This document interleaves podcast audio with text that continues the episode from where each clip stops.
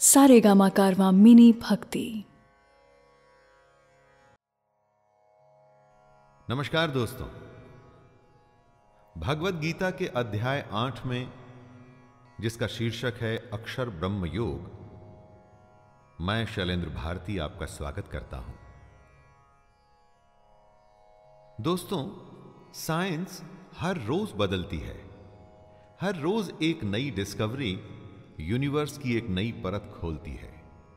लेकिन हज़ारों साल बाद भी गीता का ज्ञान नहीं बदला।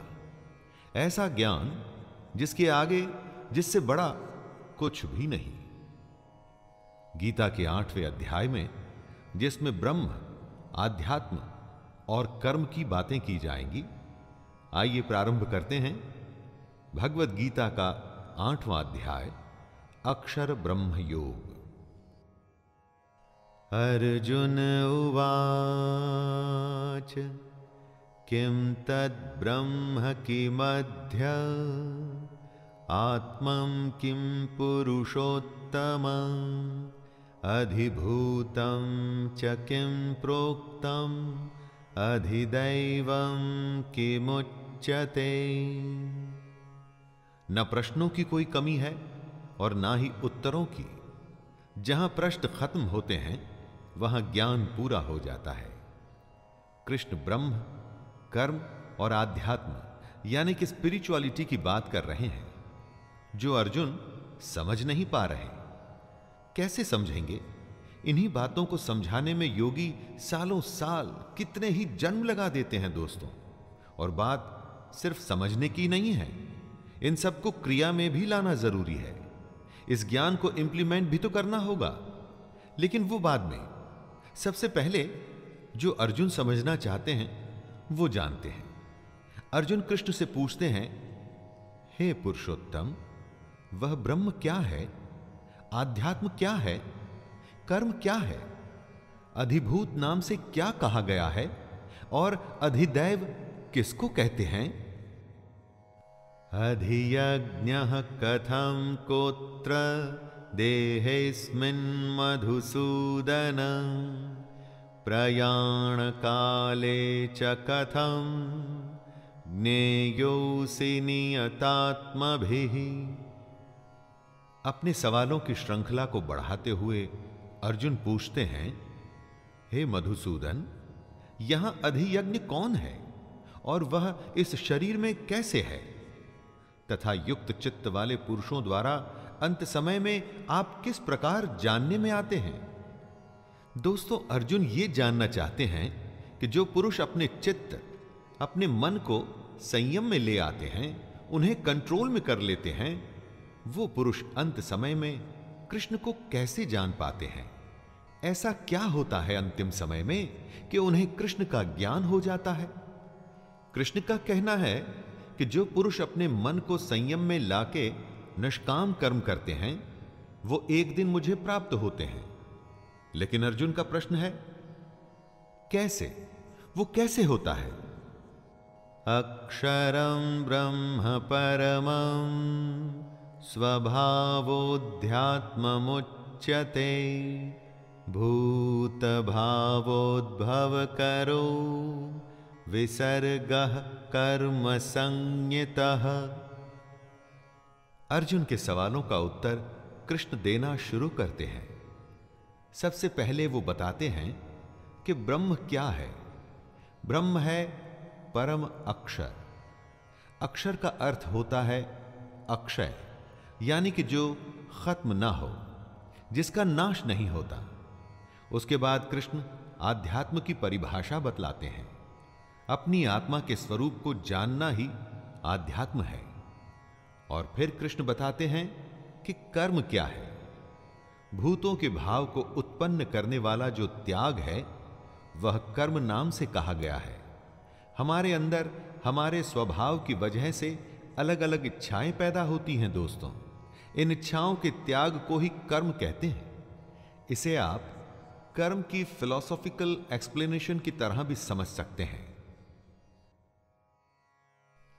अधिभूतं क्षरो भावः पुरुषश्चाधिदैवतम्।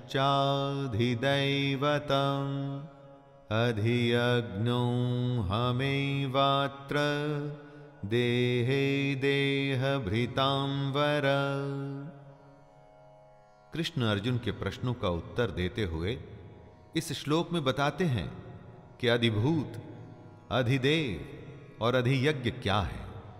वो सारे पदार्थ जो खत्म हो जाते हैं, नष्ट हो जाते हैं, उन्हें अधिभूत कहा जाता है। यानी कि सारी दुनिया ही अधिभूत है। और जो अक्षर होता है, जिसका कभी नाश नहीं होता, वो अधिदैव है। कृष्ण कहते हैं, हे देहधारियों में श्रेष्ठ अर्जुन, इस शरीर में मैं वासुदेव ही अंतर्यामी रूप से अधियज्ञ हूँ। दोस्तों, हमारे अंदर जो महापुरुष छुपा बैठा है, लेकिन अज्ञान की वजह से हम जिसे नहीं जानते, वो महापुरुष, यानी कि कृष्ण ही यज्ञों का अधिष्ठाता है। अंत काले च मामेव, स्मरन मुक्त्वा कलेवरम यह प्रयाति स मद्भावम याति नास्त्यत्र संशय। मन में कृष्ण को बसा के बस अपना कर्म, अपना कर्तव्य निभाना है। ये कहा है कृष्ण ने, जो ऐसा करता है, उसे कृष्ण प्राप्त होते हैं और वो कृष्ण को प्राप्त होता है। अर्जुन ने सवाल किया था कि अंत समय में जो आपको याद करते हैं, उनको आप कैसे समझ में आते हैं? उसी का उत्तर देते हुए कृष्ण कहते हैं कि जो पुरुष अंतकाल में भी मुझको ही स्मरण करता हुआ शरीर को त्याग कर जाता है, वो मेरे साक्षात स्वरूप को प्राप्त होता है। इसमें कुछ भी संशय नहीं है। यम यम वापि स्मरन भावम त्यजत्यन्ते कलेवरम तम तमे वैति कौन्तेय सदा तद्भाव भावितः हमारा जन्म एक सेविंग्स अकाउंट की तरह ही चलता है। हमारे किए हुए कर्म, अच्छे और बुरे, दोनों ही उसमें जमा होते हैं और घटते भी रहते हैं। जन्मों का यही हिसाब किताब हमारे अगले जन्मों की रूपरेखा को भी रचता है। कृष्ण कहते हैं, हे कुंती पुत्र अर्जुन, यह मनुष्य अंतकाल में जिस जिस भी भाव को स्मरण करता हुआ, इस शरीर को त्याग करता है, उसे वही प्राप्त होता है, क्योंकि वो सदा उसी भाव से भावित रहता है। दोस्तों, यहाँ कृष्ण कहना चाहते हैं कि मरते हुए जो भाव होता है, वो आगे भी जाता है, और अगर मरते हुए कृष्ण का भाव होगा तो वो मनुष्य कृष्ण को प्राप्त होगा। तस्मात् कालेषु मामनुस्मर युद्ध च मय्यर्पितमनो बुद्धिर्मामे वैश्यस्य संशयम्। इसीलिए हमेशा कृष्ण को अपने मन में रखकर, बस निरंतर अपने कर्म में जब आप लगे रहते हैं तो सिर्फ़ ये जन्म ही नहीं आने वाले कई जन्मों को आप सुधार रहे होते हैं। कई लोगों को आपने कहते हुए सुना होगा कि यह तो इसके पिछले जन्म के कर्मों का नतीजा है। इसी बात को समझाते हुए कृष्ण सलाह देते हैं, हे अर्जुन, तू सब समय में निरंतर मेरा स्मरण कर और युद्ध भी कर। इस तरह अगर अर्जुन हमेशा अपने मन और बुद्धि में कृष्ण को रखेगा तो एक दिन वो निसंदेह कृष्ण को ही प्राप्त होगा। अभ्यासयोगयुक्तेन चेतसा नान्यगामिना परमं पुरुषं दिव्यं याति पार्थानुचिन्तयन्। कृष्ण अभ्यास यानी प्रैक्टिस को बहुत बड़ा मानते हैं। इसीलिए वो कहते हैं कि योग आसान नहीं, उसका अभ्यास करना पड़ता है। और योग करते हुए यह भी ध्यान रखना पड़ता है कि आपका चित्त कहीं श्री कृष्ण से हटकर किसी दूसरी ओर न जाए। काम, क्रोध की तरह के भाव अगर आपके मन में आए तो आपका योग वहीं उसी समय खत्म हो जाएगा। फिर आप अपना कर्म अपने कर्तव्य को नहीं निभा पाएँगे। चित्त को जो संयमित करने में समर्थ हो जाता है, सक्षम हो जाता है, उसी को कृष्ण प्राप्त होते हैं, उसी को भगवान मिलते हैं, उसी की तपस्या पूरी होती है।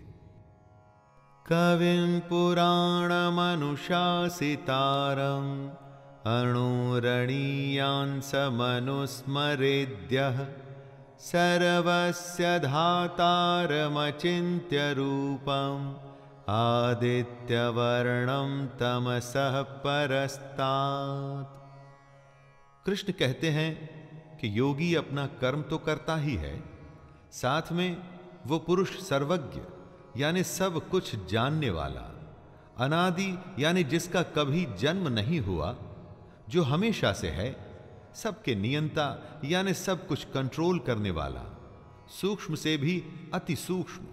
सबके धारण पोषण करने वाले अचिंत स्वरूप, यानी जो सबको पालता है।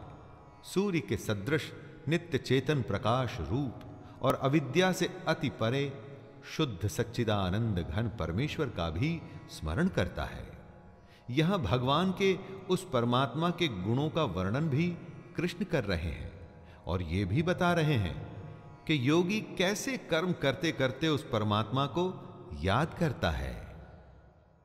प्रयाण काले मनसा चलेन भक्त्या युक्तो योग बलेन चैव।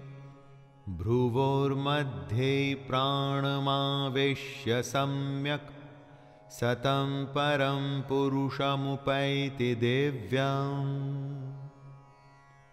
योग करते हुए अपना ध्यान हमें अपनी भ्रुकुटियों के बीच में, यानी कि आईब्रोज के बीच में रखना होता है दोस्तों। वो पुरुष जिसके मन में भक्ति है, जो अपने कर्म करता है, और वो पुरुष जब अंतकाल में अपने योग बल से भ्रुकुटी के मध्य में प्राण को अच्छी प्रकार स्थापित करके फिर निश्चल मन से स्मरण करता है तो वो पुरुष दिव्य रूप परम पुरुष परमात्मा को ही प्राप्त होता है। यहाँ कृष्ण बता रहे हैं कि कैसे अंतकाल के समय आप उस परमात्मा को याद कर उसी को प्राप्त हो सकते हैं।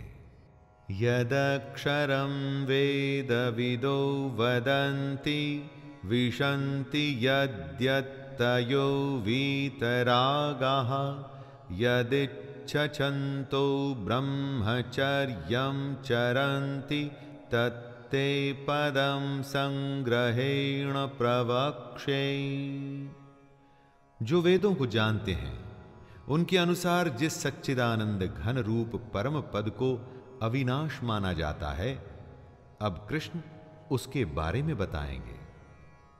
आसक्ति रहित कोशिश करते रहने वाले सन्यासी, महात्मा जन जिसमें प्रवेश करते हैं, कृष्ण उस अवस्था के बारे में बताएँगे।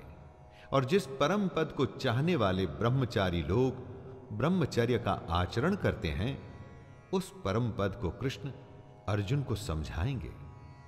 दोस्तों, बहुत बड़ी बड़ी डेजिग्नेशंस होती हैं लोगों की, लेकिन एक होता है सबसे बड़ा पट, जहाँ से भगवान तक पहुँचने का रास्ता खुल जाता है। अब कृष्ण उसी के बारे में बता रहे हैं।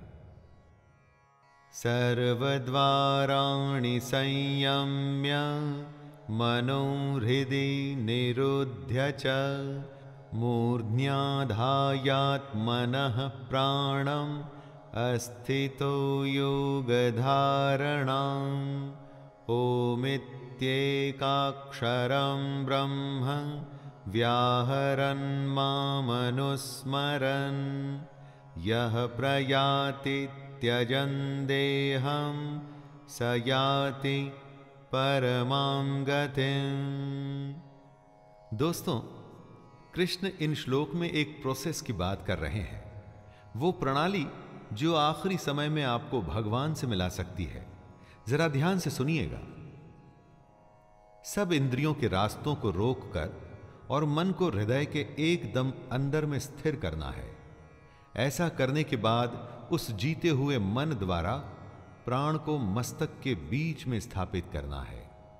भगवान से जुड़ी योग धारणा में स्थित होकर जो पुरुष ओम अक्षर रूप ब्रह्म को उच्चारण करता हुआ और मुझ निर्गुण यानी बिना गुण वाले ब्रह्म का चिंतन करता हुआ शरीर को त्याग कर जाता है कृष्ण कहते हैं कि वह पुरुष परम गति को प्राप्त होता है। अनन्य चेता सततम। यो माँ स्मरते नित्यशः। तस्याहं सुलभः पार्थ। नित्ययुक्तस्य योगिनिः। प्रेमी प्रेमिका को आपने बहुत बार ये कहते हुए सुना होगा कि तुम्हारे सिवा मेरे दिल में और कोई है ही नहीं। कृष्ण भी कुछ ऐसा ही करने को कह रहे हैं दोस्तों। बस फ़र्क यह है कि प्रेम कृष्ण से ही होना चाहिए। सुनिए, कृष्ण अर्जुन से क्या कहते हैं? हे अर्जुन, जो पुरुष मुझमें अनन्य चित्त होकर सदा ही निरंतर मुझ पुरुषोत्तम को स्मरण करता है उस नित्य निरंतर मुझमें युक्त हुए योगी के लिए मैं सुलभ हूँ। अर्थात उसे सहज ही प्राप्त हो जाता हूँ, जिसके चित्त में कृष्ण के अलावा और कोई नहीं। कृष्ण उसी को प्राप्त होते हैं दोस्तों, किसी और को नहीं। यहाँ कृष्ण से मतलब उस परमात्मा से है, जिसकी आत्मा हम सब में है। मामुपेत्य पुनर्जन्म दुःखालयमशाश्वतम् नाप्नुवन्ति महात्मानः संसिद्धिं परमां गताः। ब्रह्मा का एक मोमेंट हमारे कई सालों के बराबर होता है। इसीलिए हमारे जन्म को, धरती के इस जीवन को क्षण भंगुर कहा जाता है। और साथ में इसे दुखों का घर भी कहा जाता है। परंतु जो कृष्ण का स्मरण करते हैं, अपने कर्म को निष्काम तरीके से करते हैं, अपने कर्तव्यों को निभाते हैं, उन्हें ही परम सिद्धि मिलती है। और ऐसी परम सिद्धि मिलने वालों को कृष्ण महात्मा जन कहते हैं। कृष्ण कहते हैं, ये महात्मा जन, मुझको प्राप्त होकर दुखों के घर एवं क्षण भंगुर पुनर्जन्म को प्राप्त नहीं होते। यानी कि जिनको सच पता चल जाता है ना दोस्तों, सिद्धि उन्हें मिल जाती है। फिर वो पृथ्वी के इस क्षण भंगुर और दुख भरे जीवन में दोबारा नहीं आते। आ ब्रह्म भुवनालोका पुनरावर्तिनोर्जुन मामुपेत्य तु कौन्तेय। पुनर्जन्म न वेद्यते। ब्रह्मा की दुनिया हो या हमारी ये धरती, ये सब लोग पुनरावर्ती हैं। यानी कि इनका खत्म होते ही शुरू होना भी तय है। एक तरह के रोटेशन में रहते हैं ये लोग। इसीलिए हमारी दुनिया को मृत्यु लोक कहा जाता है। यहाँ जन्म होता है और मृत्यु होती है। और यही चक्कर लगा रहता है, लगा रहता है। इसी बात को कृष्ण समझा रहे हैं। वो कहते हैं, हे कुंती पुत्र, मुझको प्राप्त होकर पुनर्जन्म नहीं होता, क्योंकि मैं कालातीत हूँ और ये सब ब्रह्मादि के लोक काल द्वारा सीमित होने से अनित्य है। जो कृष्ण को प्राप्त हो जाता है दोस्तों, वो दोबारा जन्म नहीं लेता। ये सबसे बड़ी समाधि, सबसे बड़ी सिद्धि, सबसे बड़ा योग है।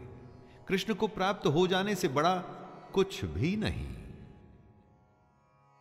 सहस्रयुग पर्यन्तम् अहर्यद् ब्रह्मणो विदुः रात्रिं युग सहस्रान्तां ते होरात्र विदो जना। दिन बदलते हैं, मौसम भी बदलता है और इसी तरह से काल बदल जाते हैं। काल आते हैं, जाते हैं और एक सिलसिला चलता रहता है। हमेशा का एक चक्कर है जिसमें हम सब फंसे हुए हैं। जिसमें हम सब फंसे हैं वो झूठ है। जो ज्ञान हमको हासिल करना है, वही तो सत्य है। कृष्ण कहते हैं कि ब्रह्मा का जो एक दिन है, उसको एक हज़ार चतुर्युगी तक की अवधि वाला जानो और रात को भी एक हज़ार चतुर्युगी तक की अवधि वाला समझो।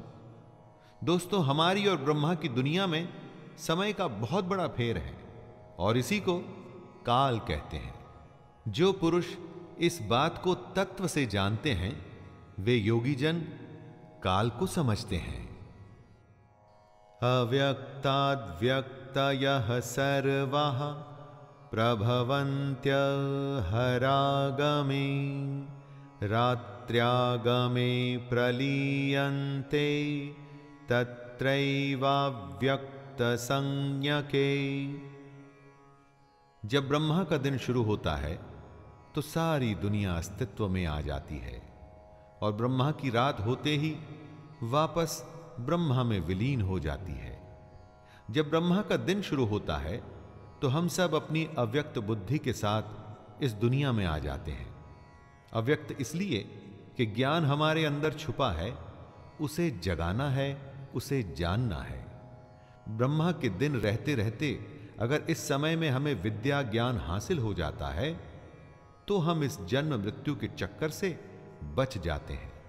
वरना ब्रह्मा की रात आते ही दुनिया खत्म हो जाती है और हम ब्रह्मा में ही लीन हो जाते हैं। भूतग्राम स एवायम भूत्वा भूत्वा प्रलीयते। रात्र्यागमे वशः पार्थ। प्रभवत्य हरागमे। ब्रह्मा के एक दिन का मतलब होता है एक हज़ार युग, जो लगभग चार दशमलव बत्तीस अरब साल बनते हैं। बहुत कुछ सुना है हमने कि यह दुनिया कैसे लाखों साल पहले शुरू हुई। कहते हैं कि सूर्य भी अपना आधा जीवन बिता चुका है। तो ब्रह्मा की आँख खुलते ही दिन शुरू होता है और भूत समुदाय जन्म लेता है, यानी कि एक नया ब्रह्मांड जन्म लेता है। और फिर अरबों सालों के बाद प्रलय या किसी भी वजह से यह दुनिया खत्म हो जाती है और दोबारा बिग बैंग यानी कि ब्रह्मांड विस्फोटक से शुरुआत होती है और यह क्रम निरंतर चलता रहता है। परस्तस्मात्तु भावोन्यो व्यक्तो व्यक्तात् सनातनः यह स सर्वेषु भूतेषु, नश्यत्सु न विनश्यते। जब ये दुनिया अस्तित्व में आती है तो हमारी बुद्धि अव्यक्त अवस्था में रहती है। इंद्रियों से दिखाई नहीं पड़ती, इसलिए हमें जागृत होना पड़ता है। ज्ञान हासिल करने के लिए योग और कृष्ण का आसरा लेना पड़ता है। लेकिन इस अव्यक्त बुद्धि से भी परे जो है, वो है सनातन अव्यक्त भाव। ये सनातन अव्यक्त भाव ही कृष्ण का धाम है। ये भाव भी हमारे अंदर ही छुपा होता है दोस्तों। बस हमें इसे जगाना होता है, इसे पहचानना होता है। ये भाव अविद्या में अचेत, यानी कि अनकॉन्शियस होता है और विद्या आ जाने से कॉन्शियस हो जाता है। अव्यक्तोक्षर इत्युक्तस्तमाहुः परमां गतिं यं प्राप्य निवर्तन्ते तद्धाम परमं मम। जब हम जन्म लेते हैं तो हमारे अंदर सनातन अव्यक्त भाव होता है। इसी बात को कृष्ण समझाते हुए कहते हैं कि ये जो अव्यक्त है ना, इसे ही अक्षर नाम से पुकारा गया है। इसी अक्षर नाम के अव्यक्त भाव को परम गति कहते हैं। हे अर्जुन, इसी सनातन अव्यक्त भाव को प्राप्त होकर मनुष्य वापस नहीं आते। वही मेरा परम धाम है। दोस्तों, अपने अंदर इसी छुपी हुई भावना को पहचानना होता है। योग का जब हम अभ्यास करते हैं, ध्यान लगाते हैं, अपने कर्मों को निष्काम होके करते हैं तो वो सब इसी भाव की पहचान के लिए करते हैं। इसको यदि हम आसान शब्दों में कहें तो ये कि अपने अंदर छुपे हुए कृष्ण को पहचानिए। पुरुष सपर पार्थ भक्त्या लभ्यस्त्वनन्यया यस्यान्तः भूतानि, येन सर्वमिदं ततम्। ये जो पूरी दुनिया है, सारे भूत हैं, जितने भी जीव और निर्जीव हैं ये सारे उसी परमात्मा में से आए हैं। जो भी हमको दिखता है, ये उसी परमात्मा का ही रिफ्लेक्शन है। और अगर ऐसे परमात्मा को हासिल करना है तो सिर्फ़ अनन्य भक्ति से ही हो सकता है। अनन्य भक्ति यानी कि ऐसी भक्ति, जिसमें आपके श्रद्धेय के सिवा, आपके मन में, आपके चित्त में और कोई नहीं हो। कृष्ण ऐसे परमात्मा को पाने का रास्ता बताते हुए कहते हैं कि आपकी भक्ति लगातार और सच्ची होनी चाहिए। जीवन में कोई भी ध्येय अगर पूरा करना है तो उसके लिए भी तो यही रास्ता है दोस्तों, लगातार और सच्ची लगन। यत्र काले त्वनावत्तिम आवृत्तिम चैव योगिनः प्रयाता यान्ति तं वक्ष्यामि भरतर्षभ। जिनको इस जन्म में ज्ञान हासिल हो जाता है, जो अपने अंदर के परमात्मा को पहचान जाते हैं, उनका पुनर्जन्म नहीं होता। दोस्तों, लेकिन जो ऐसा नहीं कर पाते, उनका फिर से बार बार जन्म होता रहता है।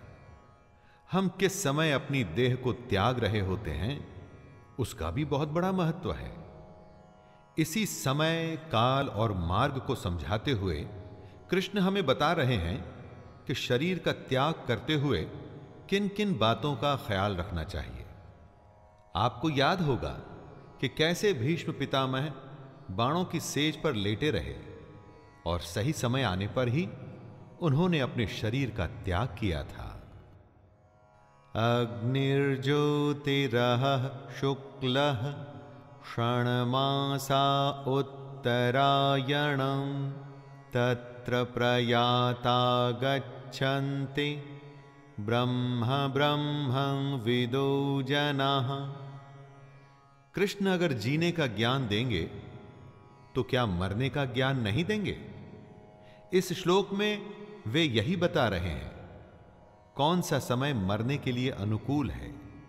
जिस काल में सूर्य चमक रहा हो ज्योतिर्मय अग्नि जल रही हो, शुक्ल पक्ष का चाँद बढ़ रहा हो, उत्तरायण का सुंदर आकाश हो, ऐसे काल में देह त्यागने वाले को ब्रह्म मिलता है।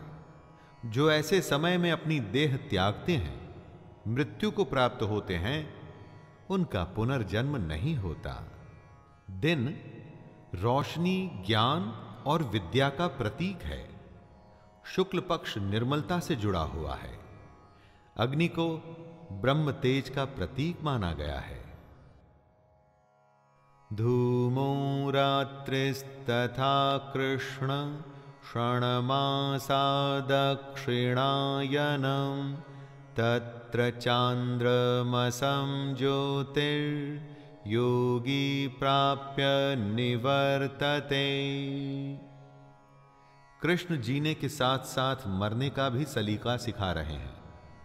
कौन से काल में मृत्यु उत्तम नहीं होती है, इसी बात को वो बता रहे हैं और कह रहे हैं कि जिस मार्ग में धूमाभिमानी देवता हैं, अर्थात यज्ञ की अग्नि तो हो, लेकिन धुएँ से ढकी हो, धुआँ फैल रहा हो, रात्रि अभिमानी देवता हो मतलब रात का समय हो, तथा कृष्ण पक्ष का चंद्रमा क्षीण हो रहा हो। और दक्षिणायन के छह महीने हो। उस मार्ग में मरकर गया हुआ सकाम करने वाला योगी पुनर्जन्म लेता है। अर्थात उसको दोबारा जन्म लेना पड़ता है। वो योगी जन्म मरण के चक्कर से मुक्त नहीं हो पाया है। शुक्ल कृष्णे गति हेते, जगत शाश्वते मते। एकया यात्यनावृत्ति मन्यया वर्तते पुनः। जगत के ये दो प्रकार हैं, शुक्ल और कृष्ण। एक में चंद्रमा बढ़ता है और दूसरे में घटता है। शुक्ल पक्ष में गया हुआ योगी फिर नहीं आता, उसे वापस नहीं लौटना पड़ता। उसको परम गति प्राप्त होती है। और कृष्ण पक्ष में जब कालीमा हो और प्रकाश क्षीण हो, ऐसे समय में गया हुआ योगी वापस आता है। अर्थात जन्म मृत्यु को प्राप्त होता है। जब तक योगी को पूर्ण प्रकाश न मिले, तब तक उसे भजन करना है। योगी सही समय पर ही प्राण त्याग सकता है। अगर समय सही नहीं तो उसको इंतज़ार करना होगा। नैते श्रुति पार्थ जानन, योगी मोहियति कश्चन। तस्मात् सर्वेषु कालेषु योगयुक्तो भवार्जुन। मृत्यु के सही समय को समझाते हुए कृष्ण कहते हैं, हे पार्थ, इस प्रकार इन दोनों मार्गों को तत्व से जानकर कोई भी योगी मोहित नहीं होता, क्योंकि योगी जानता है कि अगर उसे पूर्ण प्रकाश मिला तो ब्रह्म प्राप्त होगा। क्षीण प्रकाश में वो दोबारा आएगा। दोनों ही गतियाँ शाश्वत हैं, यानी हमेशा के लिए। इस कारण, हे अर्जुन, तू सब काल में समबुद्धि रूप से योग से युक्त हो, अर्थात निरंतर मेरी प्राप्ति के लिए साधन करने वाला हो। ये सब जानते हुए योगी के पास योग करने के अलावा और कोई उपाय नहीं रह जाता दोस्तों। इसलिए उसे धीर हो, बस अपने अभ्यास में लगे रहना चाहिए। वेदेषु यज्ञेषु तपः सुचैव दानेषु यत् पुण्यफलं प्रदिष्टम् अत्येतत्सर्वमिदं विदित्वा योगी परं स्थानमुपैति चाद्यम्। वेद, यज्ञ, तप और दान महाकर्म होते हैं। इनके बहुत बड़े पुण्य मिलते हैं। लेकिन कृष्ण कहते हैं कि जो योगी पुरुष इस रहस्य के तत्व को जान जाते हैं वो वेदों के पढ़ने तथा यज्ञ, तप और दानादि के करने में जो पुण्य फल कहा जाता है, उन सबसे भी आगे निकल जाते हैं और सनातन परम पद को प्राप्त होते हैं। जो परमात्मा के रहस्य को समझ गया, असली तत्व को जान गया ना दोस्तों तो उसके लिए वेद पढ़ने की कोई आवश्यकता नहीं। यज्ञ भी उसी परमात्मा से जुड़ने का एक नियम है। लेकिन जिस योगी को परम तत्व ही मिल गया तो वो तो वैसे ही परमात्मा से मिल गया। इसलिए उसे यज्ञ या दूसरे अनुष्ठानों की भी ज़रूरत नहीं। सबसे बड़ा योगी, सबसे बड़े रहस्य को जान जाता है। तो दोस्तों, ये था कृष्ण की भगवत गीता का आठवां अध्याय। इसमें कृष्ण ने ब्रह्म, कर्म, आध्यात्म और मृत्यु के बारे में अर्जुन की शंकाओं को दूर किया। शंकाएँ सिर्फ़ अर्जुन की ही नहीं है दोस्तों, हम सबकी दूर हो रही हैं, है ना? तो आइए आठवें अध्याय को यहीं पर विराम देता हूँ और मैं शैलेंद्र भारती आपसे वादा करता हूँ कि नौवें अध्याय में फिर से मुलाकात होगी। तब तक के लिए जय श्री कृष्ण।